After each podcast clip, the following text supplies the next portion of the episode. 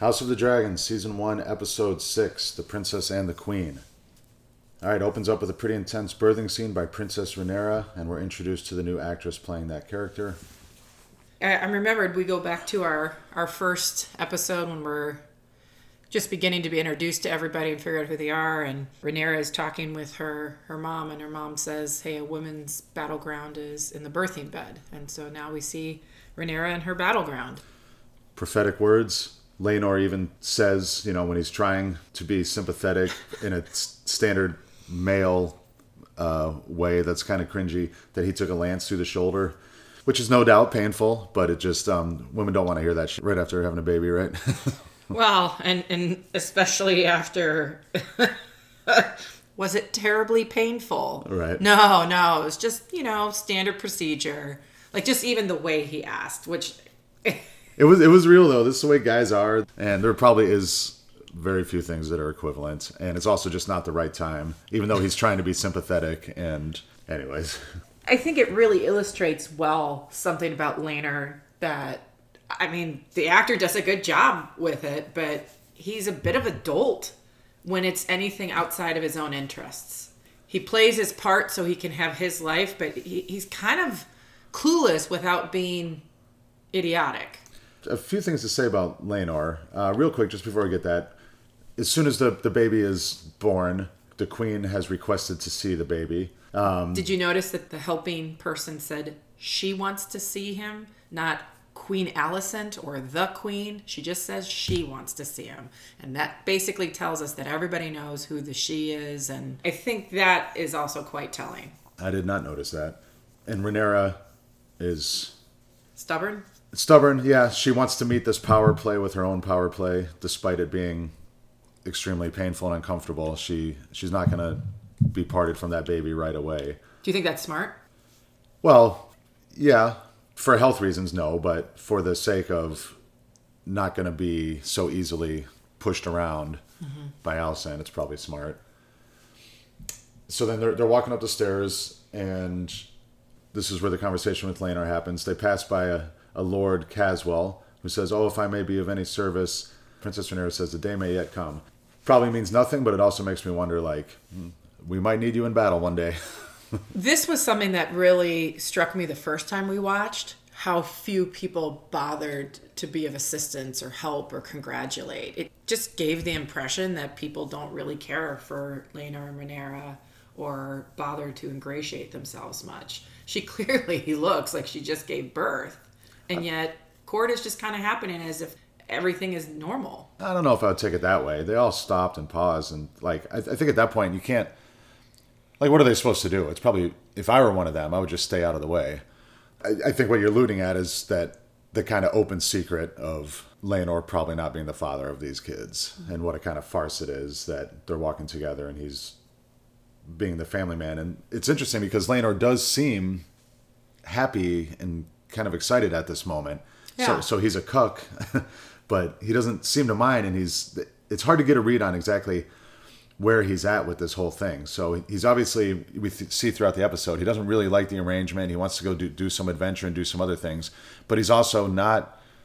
It's it's not that he's not jealous of Harwin. He wouldn't be jealous of Harwin, but he's not jealous that his family or he's not upset that his family is a farce, and he still is willing to play family man. It's kind of weird. Well, I feel like he's in in some ways getting all the be- benefits where he's able to live his life as he chooses, and Rhaenyra is very clear to him of like, you get the best horses, you drink the best wine, you get to be with whoever you want to be as often as you want to, and I'm sure there's rumors about that, but the rumors are all about the parentage and not about anything else, and. So he basically gets to live the life that he wants to, but he doesn't have to do a whole lot of duty. He he performs the role so that he can do what he wants, and Well, do what he wants in the context of being there, but he doesn't want to be there. He wants to go adventure. But what I'm talking about is the fact that if Rhaenyra dies and Jace becomes king, that's not Laenor's offspring. You would think at the very least he would want the king to be a Velaryon. Yeah, And- but if it requires him to have to have sex with someone that he doesn't, he may not care. And if he gets it in name, because they do get his last name, remember, it's only when the child ascends the throne that it goes to Targaryen. So this way Laenor gets a family and can continue the name without having to maybe partake in acts that he wishes not to. Yeah. So if, if you come from it from that stance, he's kind of getting everything that he wants. He's able to have a legacy and a family without having to do certain parts of it. So I actually I got the impression he was quite content with this arrangement. He was being a bit self-indulgent when he wanted to go off and fight because I get it, but that's one part where he's a little bit uh, naive of thinking if you're a dad, you can't just abandon your family. Yeah, I just think he's a little too content with this s- situation of not his offspring being the heir to the throne. But Do you know who I think won't be content about it? who? You're right. Yeah. and and his mom, uh, uh, Rhaenys. I could see them having Yeah. a very big issue with this. Yeah. But I Laenor didn't seem too perturbed.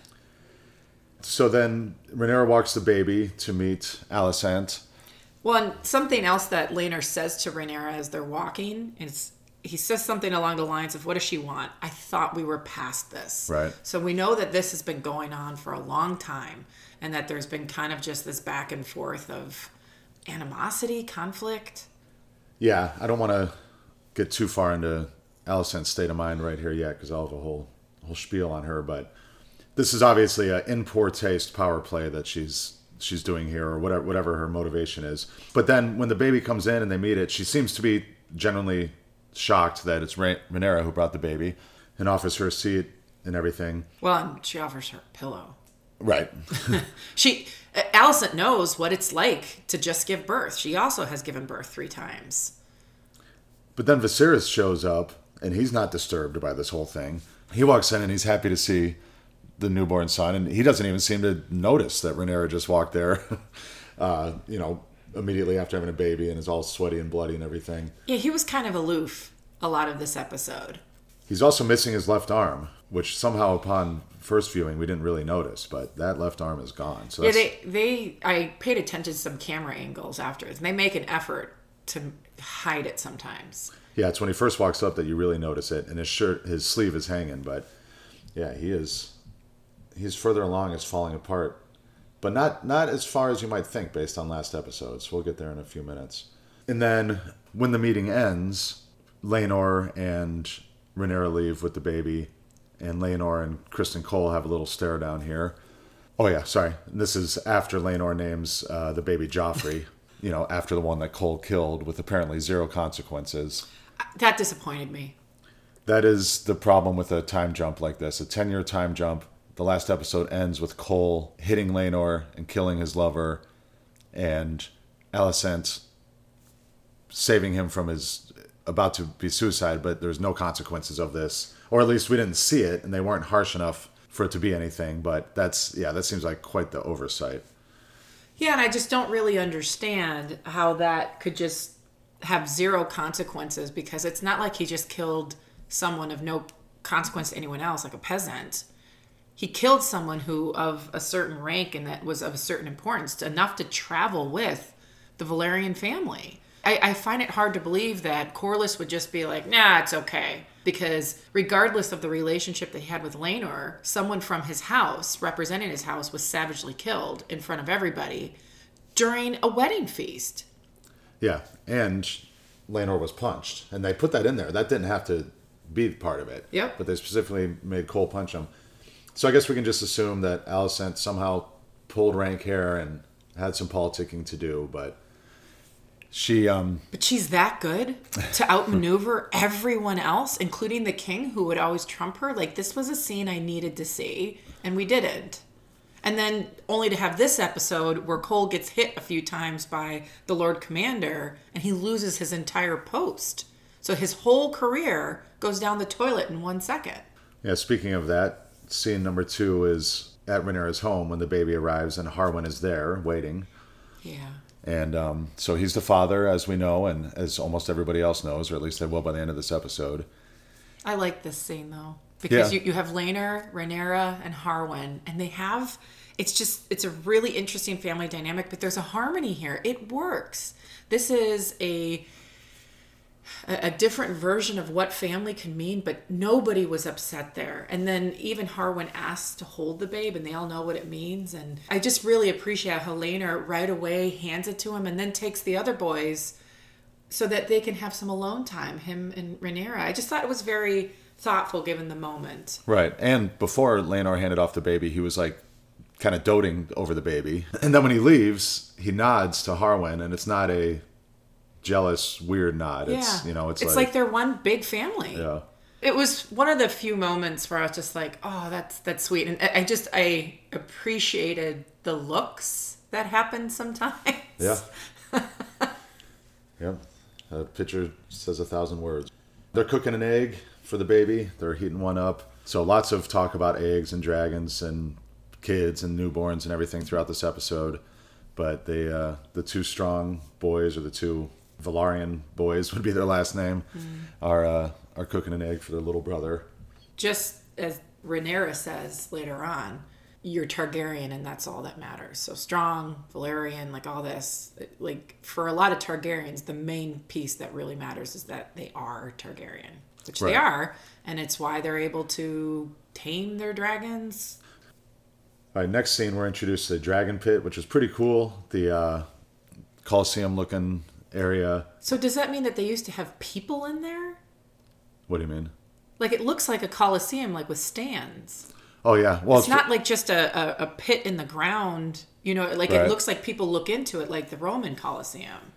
Yeah, they probably it's probably multi-use. They probably do tournaments and stuff in there too. But uh, underground? No, they I think they can close those garage doors, or we can pretend pretend they can. it's like an advanced stadium. yeah. So we meet Vermax. Vermax is going to be Jace's dragon.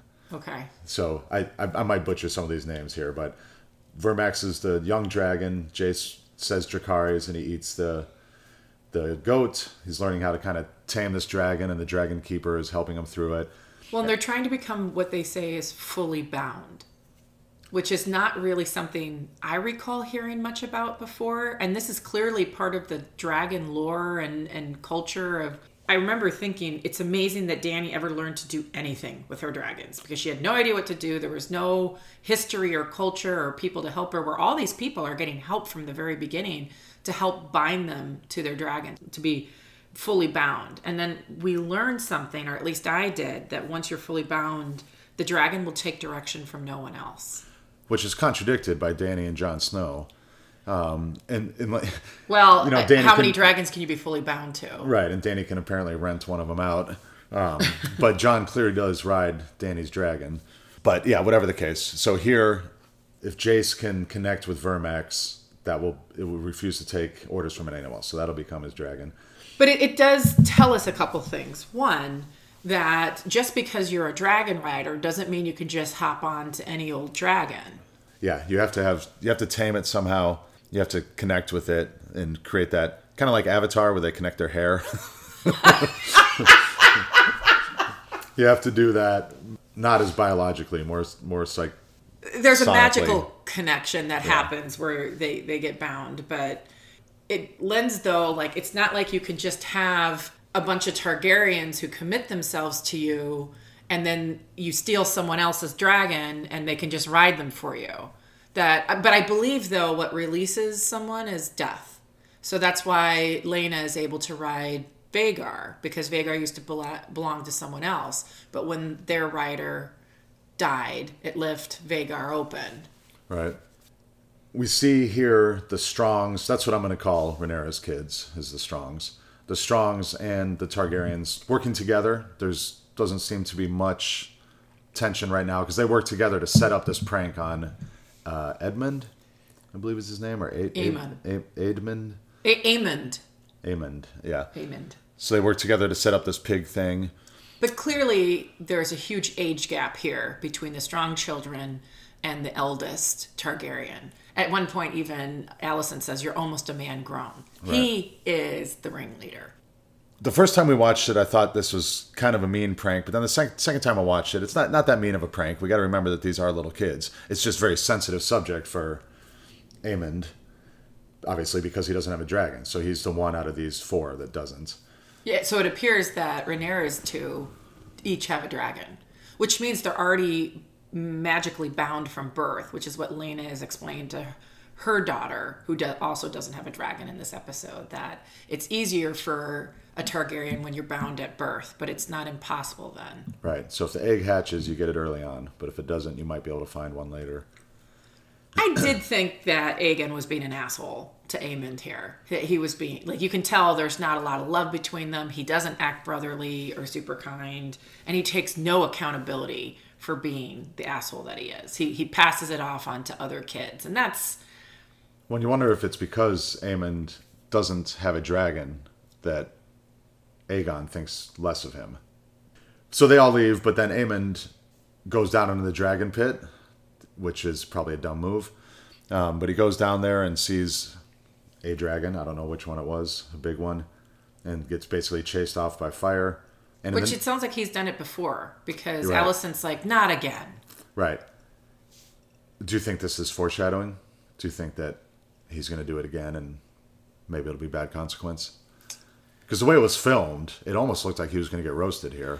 It made me think of the Martell Yeah. that we never got introduced to in the show, and I was like, oh, is this what it kind of would have looked like? Real quick, you're thinking of Quentyn Martell, I believe. Yes. Who goes down to try to impress Dany by getting a dragon, and the dragon cooks him.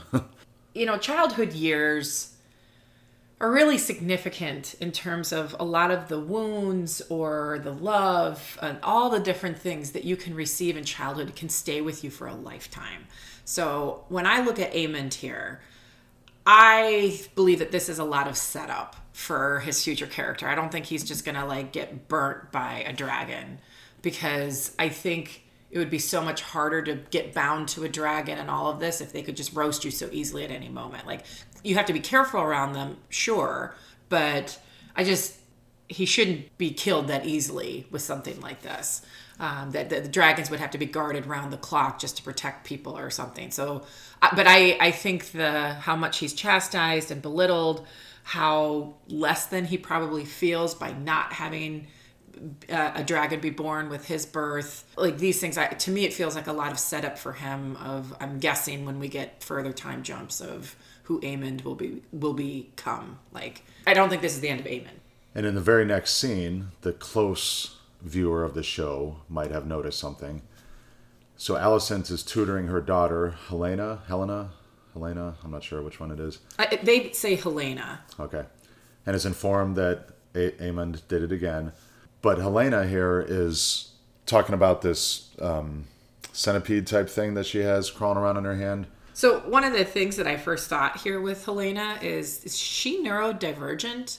Is she someone who might fit like so a lot of neurodivergent people have ADHD or autism or some other things that aren't necessarily um, like the, it's not the same as like anxiety or depression it's just your brain works differently because we see that she's got this large bug collection which in and of itself isn't necessarily an indication of that but it could be but she's very fixated on this and talking about it in a way a little bit either uninterested or not engaged with all the other conversation around her. She's talking about like that centipede and such, but then you and I mm, talked about someone as we watched it the second time. Well, right. So you you basically had to have the captions on to catch this. But when Alicent is discussing Aemond, Hel- Helaena says he'll have to close an eye or have an eye close.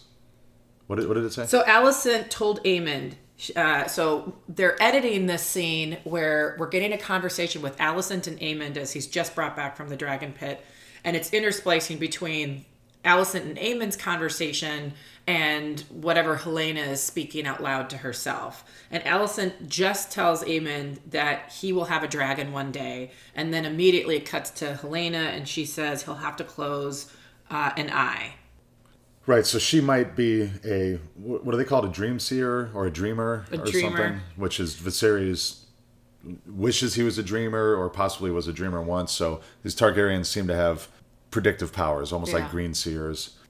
And then Alicent is meeting with Viserys, and the discussion over this prank is is they're discussing this prank, and she's blaming it on the strong kids. She even calls them savages. Viserys even says you know, did Aegon have anything to do with this? So Viserys has already cottoned on a little bit to this. And this is a moment where we see Alicent just be willfully in denial Yeah. about her own children, which is such a theme of parents being in denial of their kids. And it's, it's there's there's two kind of denials I feel like that's happening. Mm-hmm. There's denial that Viserys has, which is he's not unaware. He's avoiding. He's choosing to look the other way, pretend it doesn't exist, because so much of the question of Game of Thrones and House of the Dragon, but going back to the original Game of Thrones, is where does power reside, right? Does it reside in the king, the queen, the people, blah, blah, blah. So if the people believe it's a problem, it's a problem. Mm-hmm. But if the people don't care, they don't care. So Viserys is choosing not to not to care about these things. Well, and they've gotten away with it thus far. right. And that's why he's saying, I've told you before, we let's not speak of this, don't speak of this again, because what you suggest would be catastrophic for his family. And that's something where I, I can't believe it's he's not more angry about how Alicent is like a dog with a bone with this, and how Viserys is like, Are you trying to destroy my family? Alicent's denial is real denial. Like she, uh, if Aegon says it was the Strongs, and it was the Strongs. So they talk a lot about the biases of people in this show, the the bias of Otto and the bias of Lyonel Strong as Hand of the King. But Alicent's biases are extremely strong here. Yeah. So Alicent, as far as we can tell, has spent the last ten years of the time jump being stressed out about Otto's message that they're going to have to take out her and her children. It's consuming her from the inside Yeah. and has been the whole time. And that's that's why she's so hard to watch this episode. She is really hard, and she's just she's very self indulgent about herself. Like I felt bad for her when she didn't really have friends or connections anymore, but now it's like, well, it's because you act like that, and then you align yourself with people that aren't like. I, I still think uh, Sir Criston Cole is unhinged. We I mentioned that last week, and yep, he's just nothing's changed in ten years, and that's one of her confidants. And then Larys, like. Uh, but but she's like, does anyone want my side? And she's all for like Otto being partial to her. But she says this question when she's with uh, Viserys, where she's basically saying like it's a wonder that Rhaenyra's kids' eggs would hatch at all.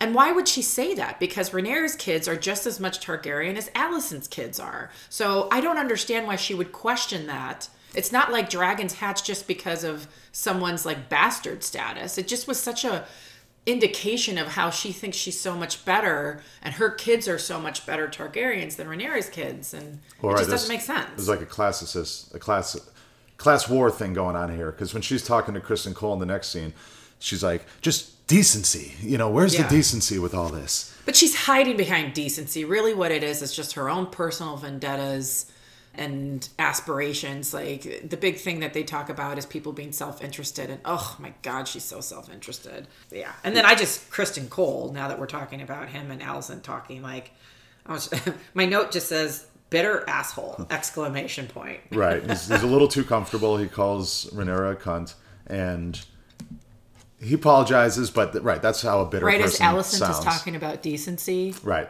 And then there was something else that happened here, and I, I could be looking way too into this. But Alicent and Cole turn and face each other. And he's got his sword looking very phallic. It's it's sticking. now wait a minute. So they're looking at each other, and I'm serious. It looks it's pointing straight at her, and she looks at it for like five seconds before they start their conversation. So with all this decency talk, eh, eh.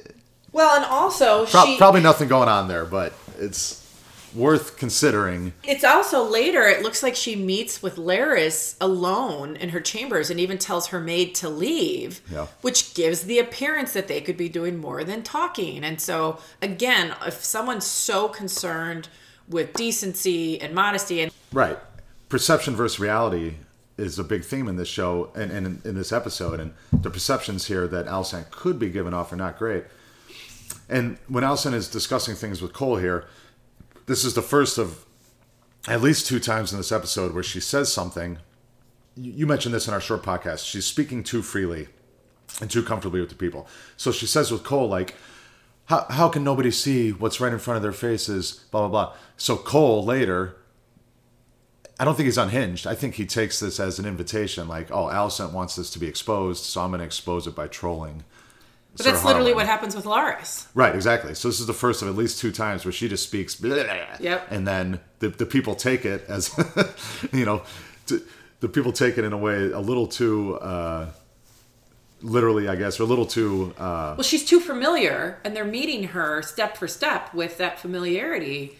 And it's like, well, what'd you think would happen? Like, so that's this is again a part of my reasoning from our first impressions podcast of, I this is why she was the loser. Is she's just acting way too naive with the power she has as queen and the power that she wields the way that she does. We see so often in this episode.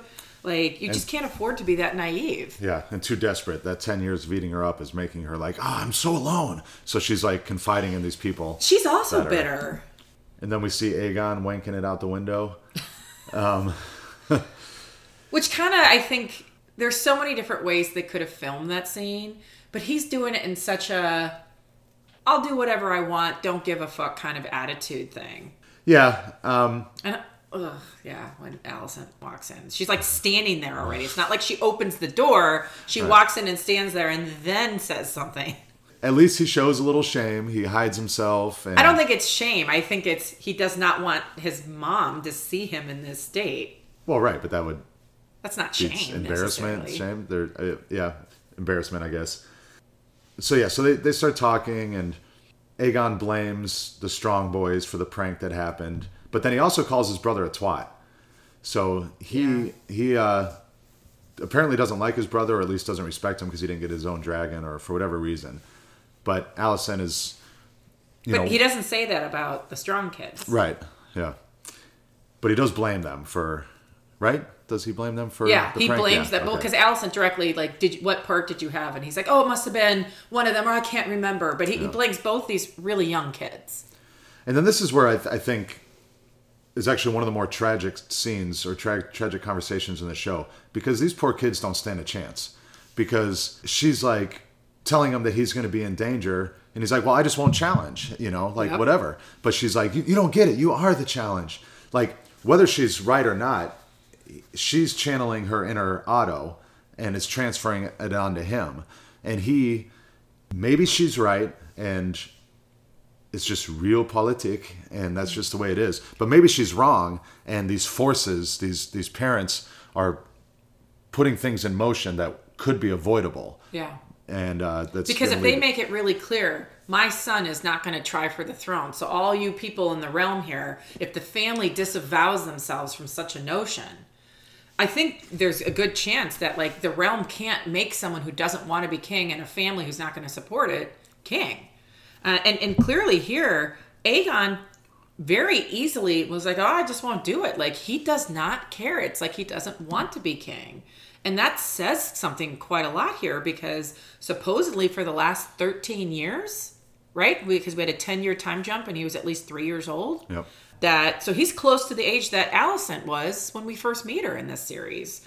And you would think after being raised under Alicent's hand and, and, and all of her, her heavy handedness with all of this that he would at least want to be king, that she would have poured honey into his ear enough to, to do that. But yet he doesn't care at all about it. He's pretty apathetic and just very easily says, I won't challenge for it. It's also unclear of how much they're preparing him to be a king. Like, um, he's he trains in the yard, and you know, surely he does his studies and stuff. But as much as she wants something, Viserys is certainly not treating this boy like the heir, right? So it might not even occur to him that he's supposed to be. Well, it apparently doesn't. Um, but she's like, "You idiot." Something that really sunk in with this particular scene was I remember really feeling for Alicent when she was about this age and the way Otto treated her. That there was like this innocence that she still had or was trying to maintain, and Otto was slowly taking it more and more away from her by engaging in all this politicking and what he, he how he maneuvers her. And now she's doing it to her own kid. Talk about a transmission of a way of being and treatment and ideas across generations here. I find her worse than Otto was to her, and that hurts. That hurts to see, knowing how you once felt for her, and now how she, because how just how she gets in his face, and how Otto didn't even quite do that. At least the scenes that we saw. So it- yeah, she seems more aggressive and more desperate and more stressed out than Otto. pushing it harder. Although Aegon seems like more of a fuck up than she was at that age, so maybe Yeah. she, she, he needs the message more in that fashion. But I mean, that's a theme here a little bit about how girls and boys, men and women are treated differently. Like, it's part of the thing that Alicent told Rhaenyra is that you have to hold certain things in, in such a high regard because it's, it's one of the few things that we have for us. Um, and so, chastity before you're married is one of them. And, and, you know, I think Alicent really did. She was very prim and proper and followed all the rules. And, but, you know, the, I, I get the impression a lot of these uh, boys are treated differently. So let's skip the Daemon scene and let's do all Daemon scenes together toward the end, um, so we can stay at King's Landing. If Okay. That works for you. So then they're all in the training yard, and Cole is training the kids, the Strongs and the Targaryens together. Viserys is watching.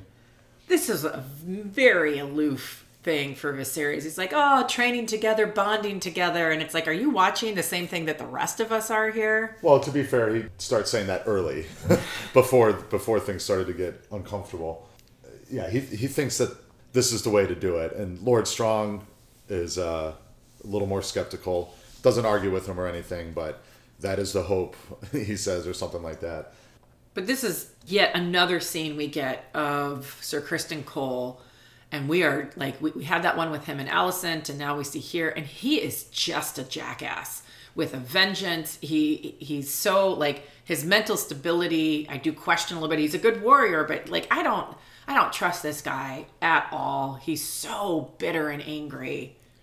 Yeah, so he's training the kids, and he sets up a fight between the two oldest boys, Aegon and Jace, which is clearly a mismatch. He does make a good point that in battle you can't expect fairness, but still, these are children, and they're they're cornering them. So this is you know a division amongst these two groups. But Cole is cornering the Targaryens, and Harwin is cornering his children. But this is kind of going back to what did Cole hear when he heard Alicent speaking before, and he's basically maneuvering a situation to bring forward what Alicent is complaining that why is am I the only one who sees this? So he's he's manipulating the situation He's and, going to and make sure everybody sees it. he's doing it well. And you know, I already mentioned I didn't understand why Sir Harwin had to lose everything with this scene, but it's just so ironic.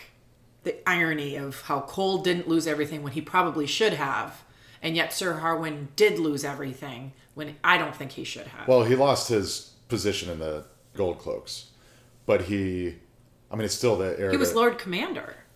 Right. But he wasn't sent to the wall. He wasn't, you know, executed. But for punching somebody, right. he wasn't even seriously hurt or maimed. Like again, the irony of what happened with Criston Cole and now here with Harwin Strong, it just didn't add up. Yeah. Yeah. So not only did he beat up Cole while being provoked, which was Cole's plan, he also grabbed Aegon, which d- doesn't really matter because when Viserys was watching, he was like Aegon, you know, when he, when Aegon was talking shit after Harwin.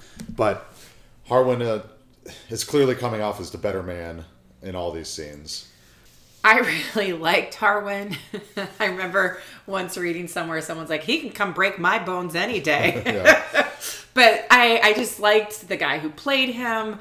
There was a lot that he was able to transmit and communicate in his scenes without having words to do so. The looks that he gives to Rhaenyra or his boys or the kiss on a forehead or I just I liked him. I liked his character.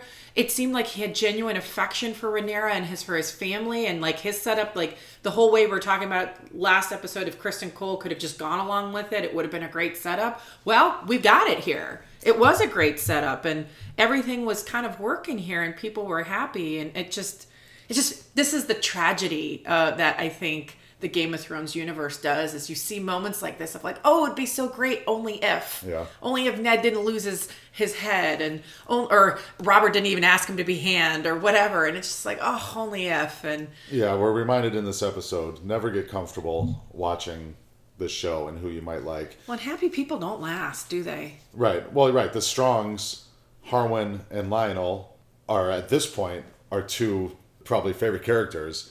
Like Yeah. like uh, they're the most likable, and Very likable, both of them. even in this next scene where they're arguing with each other, and Rhaenyra overhears it, they're arguing about like honor, and they both have their own honor. Like Harwin's honor as a man and as a father can't let Cole get away with that. But then Strong's, you know, sense of honor is like we're all dead. If that, that's not a sense of honor, but he's he's explaining to Harwin like we're all dead if this comes to light. It's a pretty prophetic statement because right. that's what happens. Uh, yeah, so they could face exile and death, he says. And then they, he says it's only Viserys' willful blindness that's keeping them safe. The willful blindness of a father to his child. What a great scene because he's talking about Viserys to Rhaenyra, but this is also Lyonel Strong talking about it to his son, and then he's talking about it to his son about being a father to his sons. Yeah. So it's like meta willful blindness of a father to his child in the scene. Well, notice too that while they're discussing it and we're overhearing it, it comes up a three or f- well a couple times where Lyonel could have explicitly stated the problem, but he didn't. So he mm-hmm. can't bring himself to say, you know, you're you're their father and they're bastards and you're doing too much. He we all know what he's talking about, but he refuses to say it, and he also refuses to say it obviously later when he talks to Viserys. I'm trying to remember here, but actually, do any of the adults anywhere full on out come out and say it plainly, except for uh, Jace? When he's like, "Am I a bastard?" Is it only the kid who actually says the words? Is is Harwin Strong my father? Am I a bastard? He comes out and says it plainly, The rest is all insinuations. or people just not saying it. Yeah, like speaking around it. Well, the reason I say insinu- insinuations is that's precisely what Rhaenyra and Laenor talk about in the next scene. And Laenor, you know, scoffs. Oh, insinuations are they?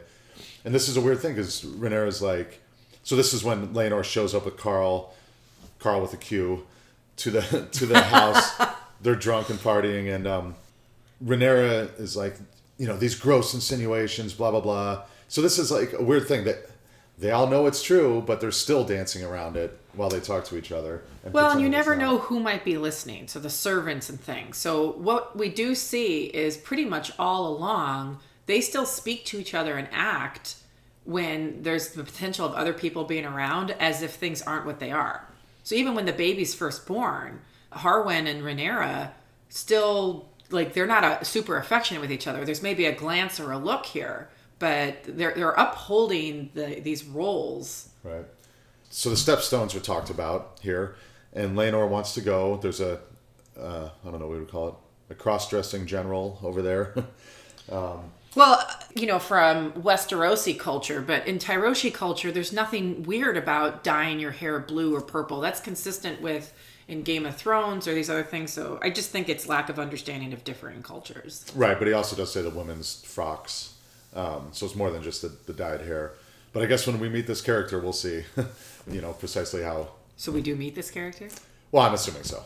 Um, because a lot of times they talk about people in Right. faraway lands and we never meet. well, the stepstones comes up three times in this episode, and Yeah. this person is, um, you know, in the stepstones apparently. But Laenor wants to go. Rhaenyra says you can't go, and she orders him not to go, as you know the heir. And he, he gives the statement that the wise sailor leaves as the storm is gathering, so she will use these words against him later, or not not against him, but she'll use these words to get them to Dragonstone later, because the storm is gathering, and mm-hmm. all can see.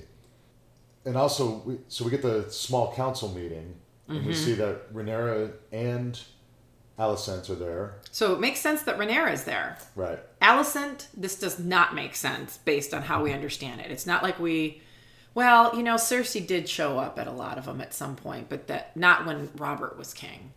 Right. I mean, she's she's playing a role. And she's almost, in many ways, the voice for Viserys. But does Um, he need her? She coddles him like a child in front of everybody. Yeah, and he um, well, we get some new characters here.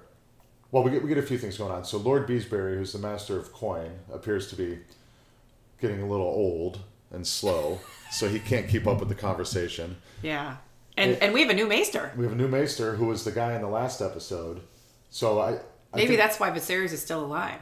Well, right. That's the thing. So Viserys was a total mess last episode, passing out a number of times, bleeding from. Anyways, so Viserys is doing um, a little better than we might have expected after 10 years from last episode, even though He he's missing his old. arm and he's an old man. Yeah.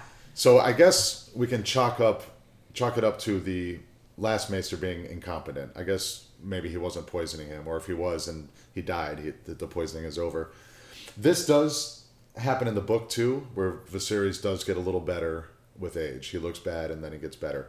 But in the book, Viserys is not as destroyed as he is here in the show. Hmm. Like he's he's got his problems and he gets he has like gout and he gets heavy and stuff. But he, as far as I remember, he doesn't lose his arm and he doesn't have all these legions and stuff that are quite so bad. Well, and I wonder too that Viserys a big part of what made him better because he ruled for a time before all this naming Rhaenyra and stuff like that. There, there was a whole time uh, that he did that. I think the loss of Aemma kind of just destroys a piece of him that he can't ever really recover from. And at first, Alicent was just such a huge salve to that wound, but then now we see how Alicent is. I don't think he like you mentioned once that it was like a loveless marriage and uh, and I was like no you can see a lot of camaraderie and stuff and like he kisses her on the cheek here I mean, between Viserys and Alicent. yeah and, and- but she's not really kind or warm to him for his sake at all and he's not dumb he knows that and I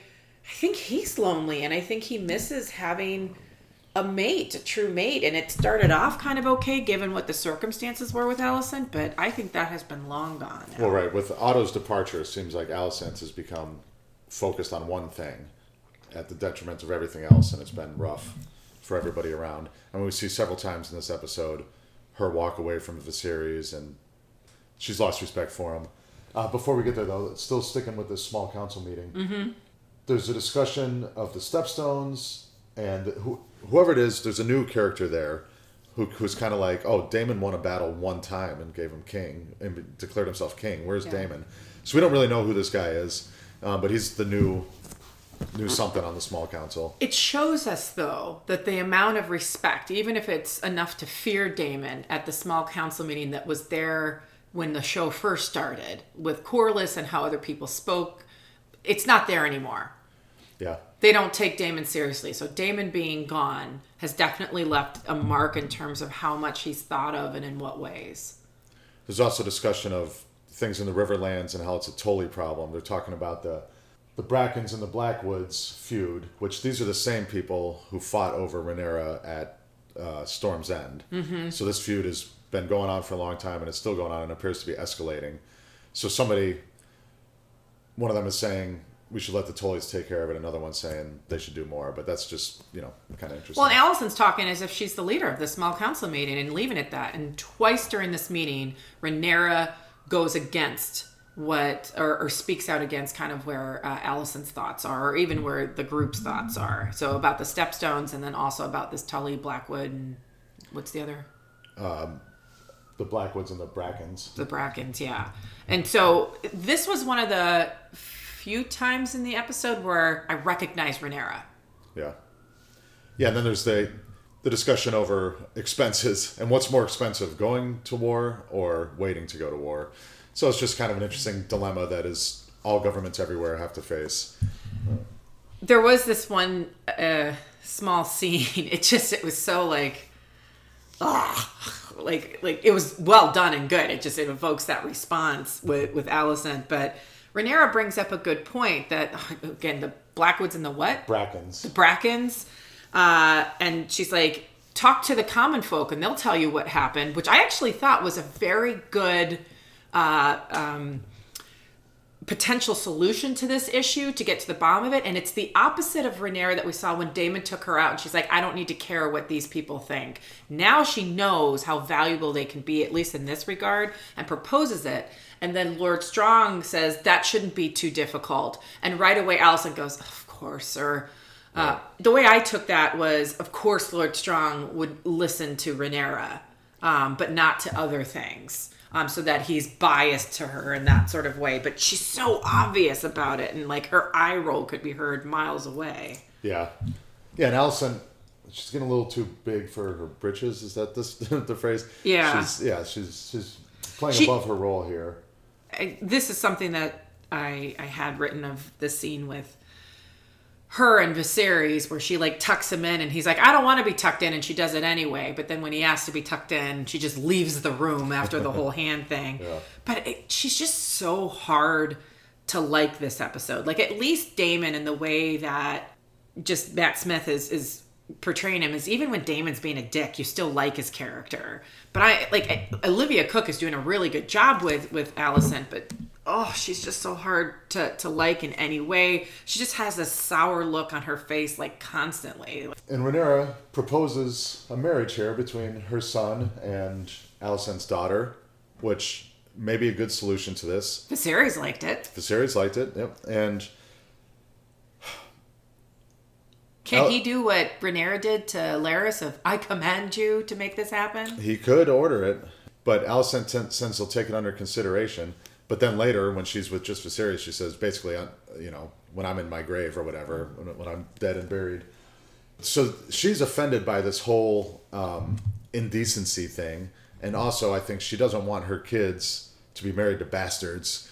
And like I think it's it's not just her resentment of things; it's like a like a kind of class thing again. It seems to be. She's just a little too snobby for this because this could be a way of just evaporating the tensions. I don't know if it would be or not. It's we still are faced with the fact that against the male heir.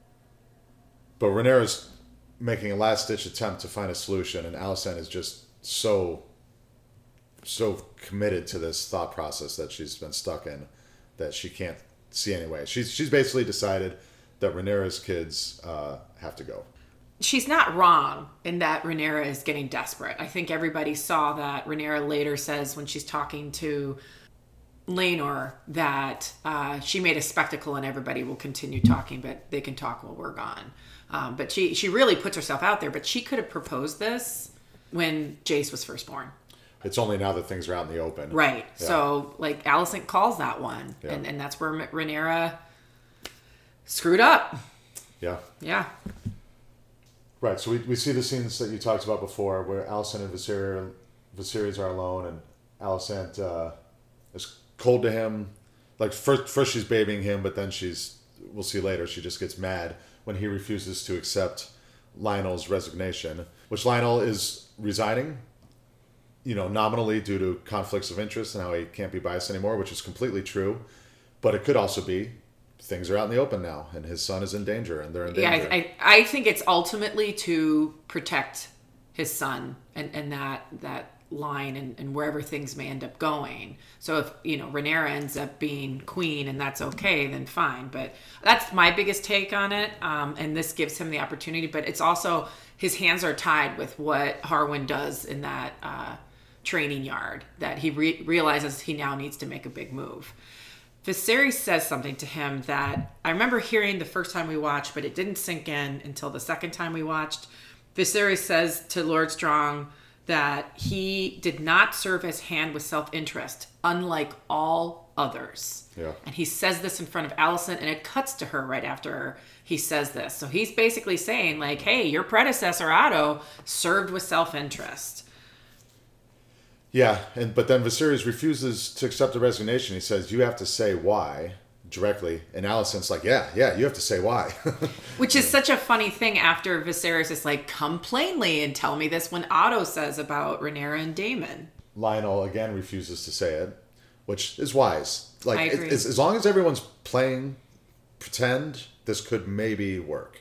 But it's also showing, I know, I know that you know that I know. Like, we're putting it out there, we're speaking around this, but I'm letting you know that I know too. And I'm trying to uphold some sense of honor of giving up this, like, second most powerful position in the land because I know that you know that I know. Right. Yep. But Alicent doesn't want the games and the tiptoeing anymore. But Lyonel is, is wise to not, not say it. Mm-hmm. But he does get permission to take his son to Harrenhal. So after this scene, just quickly, Alicent is going to meet with Larys Strong, so the the third one. And as she's walking, there's a scene where there's a servant girl standing there. She walks by, and then the servant girl like runs off. So I don't know if the servant is scared of Alicent, and that's how painful to be around she's become, or if there's some spy type stuff going on here. It's it's unclear, but they did make it a point for us to see that. I think she wants to speak openly with Larys. Well, so she dismisses another servant later, but this is before that. This is a different scene. Oh, okay. Um, but right, so she wants to speak openly with Larys, which is a mistake.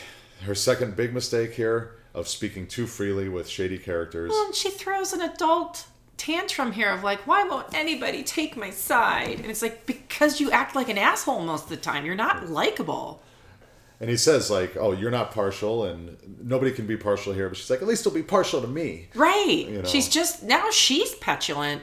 And it, this is again is the naivete that you can't afford to have with the amount of power that she has and is wielding as queen. Is it puts a target on your back, and especially for people like Larys. So Criston Cole, like, yeah, he can manipulate her to a certain extent, but he's so misguided with his own uh, unhingedness. But Larys, man, that like he is a Littlefinger for this show. Cole is playing checkers while Larys is playing chess. Yes. Larys gives her a long stare as he devises his plan to give her what she wants. So yeah, so then he goes down to the dungeons, what which whichever dungeons these are. All these people are on death row. We see that his um, sigil, I don't know what we would call it. His he's got a firefly or a bumblebee or something in his uh, Yeah, it looked like some sort of like beetle, beetle snail, something. Yeah, in his in his cane. I thought it was a firefly. Um, but he releases the prisoners, gets their tongues cut off. So presumably these people do not know how to write or anything like that. And so I'm trying to be better at admitting when I don't know something. So, like I said, some in the last podcast that it was Lord Arryn who read in the book, it was actually Ned Stark who pointed it out to me, who was reading it in that book. Um, but if I remember correctly, actually, Varys in Game of Thrones, his children that he had report to him had their tongues cut out. Um, so there, there is. Is this when it starts that the a Lord of Whisperers Oh, this is probably an old tradition, I would uh, guess. or is this something that they always do? And and I remember my first thought is they could still tell people stuff, just not with their voice. And I was like, oh, I think that the literacy thing here. Right. But you could still like point to stuff, and you can still hear. So someone could be like, nod your head yes if I ask this question. So it kind of I don't know. I, I don't really buy the whole cutting out the tongue thing, but there is a tradition about this for the whisperers to have their Well, these are subservience not have tongues. right. These are low credibility, low intelligence, or at least low education people. but who apparently are very good at pulling off murder plots and Well, I'm- assassinations. I'm going to assume that Larys, who is very familiar with Harrenhal, told him how to do it, where to go, things like that. But then we take out at this point our two favorite characters. I didn't love the way this was filmed, only in the sense that you couldn't figure out if they were both trapped or if just Harwin was trapped and what the door went to where. Because it's, it seemed like, all right, even if Harwin dies in the fire, why can't uh, Lyonel get, go out the other door or whatever? But it doesn't matter. They're both burning a fire. So I mentioned in our first podcast that having read the book, I knew that they died in fire, but I did not know that Larys uh, had it set.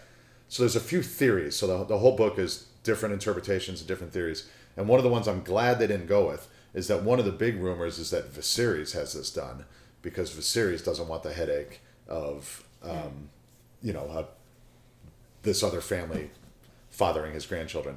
So I'm glad they didn't go that route because they could have. They could interpret. They could make this book. You know, there's usually, there's three different authors of Fire and Blood who are explaining this story, and the writers of this show could have gone with any of the three interpretations and still made it work. So Larys doing it is much better because Viserys is a character I liked, and I remember when I read in the book, I was like, oh, that's kind of sad if that's what happened. I did this ending for Lord Strong and Harwin Strong. It's just it's so sad. Um, it- it's just it's it's tragic, and again, it's what we're talking about of like you can't stay on top for too long. Um, and this is right after the scene where he says goodbye to his family and you know i'll write they'll be by raven and jace is putting things together and asking if harwin is his father. So this is as you said before this is the only time where it's directly brought up. And of course it would be a kid who would bring it up who's innocent in his thinking. He's not a strategist. He doesn't want to dance around it or he, he doesn't understand to even consider dancing around it. And once again, we see Rhaenyra not deny. Uh, I mean, she did deny to Alicent certain things, but she never denied certain things, uh, like with Viserys. Like we, we've seen a couple times where people don't deny things; they just kind of misdirect or go somewhere else. And so she doesn't deny anything that Jay says. Um, but this again is where she says you're a Targaryen, and that's all that matters. Right. So she decides it's time to go to Dragonstone. We see Laenor, Which I think is a good move. yeah. We see Laenor and Qarl training in the yard. She tells Laenor, "We're going." And in front of Qarl with a Q, she she tells Laenor, bring him. Yep. We're gonna need all the swords we can get. So But it's that's the other also a way says. for Qarl to see that Rhaenyra knows what's going on, which I think is kind of already obvious here. But she knows what's going on, but she's saying, "I'm cool with this. Please come. Like you guys can still be together, but you you have to defend the family too here." Right. And uh, now uh, Laenor is getting his wish of probably some battle. Yeah, they show up to Dragonstone, family, servants, everything like that, and just I don't know, just a nice family shot. I felt like we had Laenor in the background holding the baby. Rhaenyra's got her arms around her kids, and Qarl's in back, and then a bunch of other people. But this is where she used his words that the wise sailor, you know, leaves as the storm is gathering. So and then they must train with the dragons outside because they don't have the pit anymore. yeah, so I guess they brought Vermax and whoever else the strong kids have as dragons. Mm-hmm. And the egg that they picked for the baby. And then Alicent is informed of the demise of the Strongs, and I didn't want this. You got to be smarter if you didn't want it. I think she feels bad for herself because she recognizes how she helped bring this about, but she didn't seem overly distraught either. Right? She's she's upset that she led to these people's death, but she's not upset about their death. And where is the decency? right? Um, because it's it's a it's not a warrior's death, which is something that comes up. I mean, Dragon Rider with with Right. Laena, but like it's not a great death for someone who served so faithfully his hand. And, and Harwin Strong, where the worst thing that he did was love Rhaenyra and have a family with her. I mentioned this in the, the first podcast, but Alicent's right there should have had him executed or just sent Cole after him, something like that. Because how can you keep someone like that around? It's mm-hmm. like, he, It's like more of this naivete of like, are you kidding me? right. He's like, oh, you're gonna thank me later, and blah blah blah. So, like, he's ensnaring her, and that's what they said in the inside the episode. He's ensnaring her, but only. He's not really like he is because she's Allowing it. right. Yeah. And she's so caught up in her anxieties about things and she's just very she's got tunnel vision. She's got this myopic view of how things are and where they're going to go and what her options are and and it just it does not feel very accurate even though not to say that there isn't any legitimacy to her claims but she's just missing the big picture often i feel like All right, let's do our little Daemon chunk here. We see him and Laena riding and giving a show to these people, and um, Vhagar is a big, Yeah. big dragon. And it does look old. They did a good job showing us a very old dragon. yeah, Vhagar looks great. He's huge. He looks. It's a she, I guess, or it's unclear to me how um, dragon sexes work, but she is a she, and she's huge. She's got hair coming out. She looks battle scarred. Uh, great looking dragon. So presumably, whoever gets control of that dragon, I think, is probably gonna have a big advantage in the war to come. But they're riding around. They're giving a little show to these people. And are they in Pentos? Yeah, they're in Pentos. And we see that they have two daughters, and that she's pregnant. And this Pentosi guy is talking about the triarchy and what a problem they're going to be, and that they've aligned with Dorne. So this is coming up again. This this has been a few times in the episode. And he's basically asking for help, and Laena doesn't want to help it, but Daemon is interested. She touches his hand, but then she lets go. So it's really hard to like. Our first impressions of this is that Daemon is happy and they're a good match, but you kind of go back and forth on where. Well, happy at. with what? He he's clearly not happy with where he's at in his life. I paid attention to their scenes. He is affectionate to her on more than one occasion. The way he holds the belly, and I think he even kisses it and brings his his head down to her. Um, there there are a couple different scenes we get of Daemon and and and Laena, and she even says, "I understand that you, I may not be the wife you wish." And right away, he's like, "Laena," like as if he's going to contradict her. And Daemon's the type where if he doesn't give a fuck, he won't say anything at all. I I think he does care about her, and there is affection there. I just think that he is suffering from a lot of. Uh, he, there's just a lack of content in terms of his direction. I noticed there are two times that Laena tells Daemon in two different scenes. First, she says, "We are more than this," and the second time is, "You are more than this." And I, if she's going to say the same thing twice in an episode here, I feel like that's pretty significant. Of Daemon doesn't do well. It's that restless Targaryen syndrome that we've mentioned before. Uh, but she's telling him, "You're more than this. You need to do more." And I think that's where the lack of content comes from. Right. Yeah, they're just basically on vacation for like ten years, apparently. Um, but, but I think they're a good match, him and Laena. Yeah. So she has her meeting with her daughter, who doesn't have a dragon. And we, we do see a scene where Daemon is studying somewhere and he is teaching something to their eldest daughter. Right. So there is affection and a relationship clearly there. But in the scene with Laena and the second daughter, she says that Daemon ignores her. Yeah. So and, and, and the Laena doesn't correct her.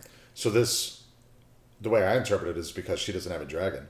And so is this a thing? So he's a snob, just like Aegon, mm-hmm. and just like whatever else. That's the way I'm, I'm interpreting it for now. But why would he treat one different than the other in this situation?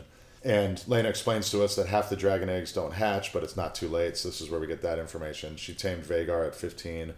I did wonder if Laena was going to die. I don't know if I knew so soon here, but when she had this conversation with her daughter, how she didn't have a dragon until 15, and that then she got Vhagar, and I was like, wow, she's really saying this. Wouldn't that be set up for Vhagar to actually be taken by her daughter? But it means that Laena would have to die. Well, right. So speaking of her dying, so she's trying to give birth, but the kid is just not working out. Daemon is offered the same thing as Viserys was, the C-section thing, and um, he made a joke of it with Viserys in the beginning, and now he's in this position. I don't remember what the joke was. I saw that in the inside the episode, but I don't recall that. Yeah, I'm trying um, to as well, but he was just very cavalier at the time with certain things, and now he's there, and, and he does not make the same decision that Viserys did. Well, it everything with Daemon, I don't know how much I like this or not. Everything is ambiguous about the way he looks and the way he's acting it. And as a viewer, I like it, but like, we don't know where his head's at when his wife Rhea died. We don't know where his head's at when Laena. He's offered this situation here. Like he looks distressed, but he's passive. But he says, and, "My brave girl." Right. It's he knows she's going to die, and he knows that she's this brave girl, and her bravery cannot take her through and survive this. So, and I think he does. he decides he's not going to have her die the way that Aemma did. She deserves something better. He shakes his head no to the OB. That's not the way I took it. I took oh. it as somehow Laena snuck out while they were having this conversation, and then he looks and sees that she's gone, and that's when his head kind of shook. Oh no, I took it differently because um, I think she doesn't like. It's doesn't really make sense how and when she snuck out and how Daemon wasn't aware of it because she goes outside. Or he lets her. Yeah, maybe, but then he goes to get her and he calls her name right before the deed is done. But we talked about this in our first podcast, and just this was a I thought it was just a really good dragon scene overall.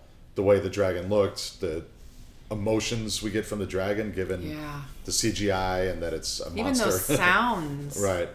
So the, it's like the, a dog whimpering, right? So the dragon is having a some inner turmoil about doing this, but then does it, and it was so in the books she dies in childbirth, I think, just like everyone else. So this was a, a better ending, especially for a show, even though it didn't. I don't know if it fully made sense how and when she got out there. It doesn't matter.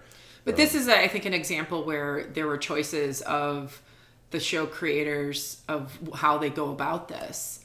And I really appreciate how they did it for Laena's character. It yeah. did her justice and and a lot of times I think they short some of the women characters in these shows. So I just appreciate when they go a direction that seems to give them a little bit more consistency with their characters.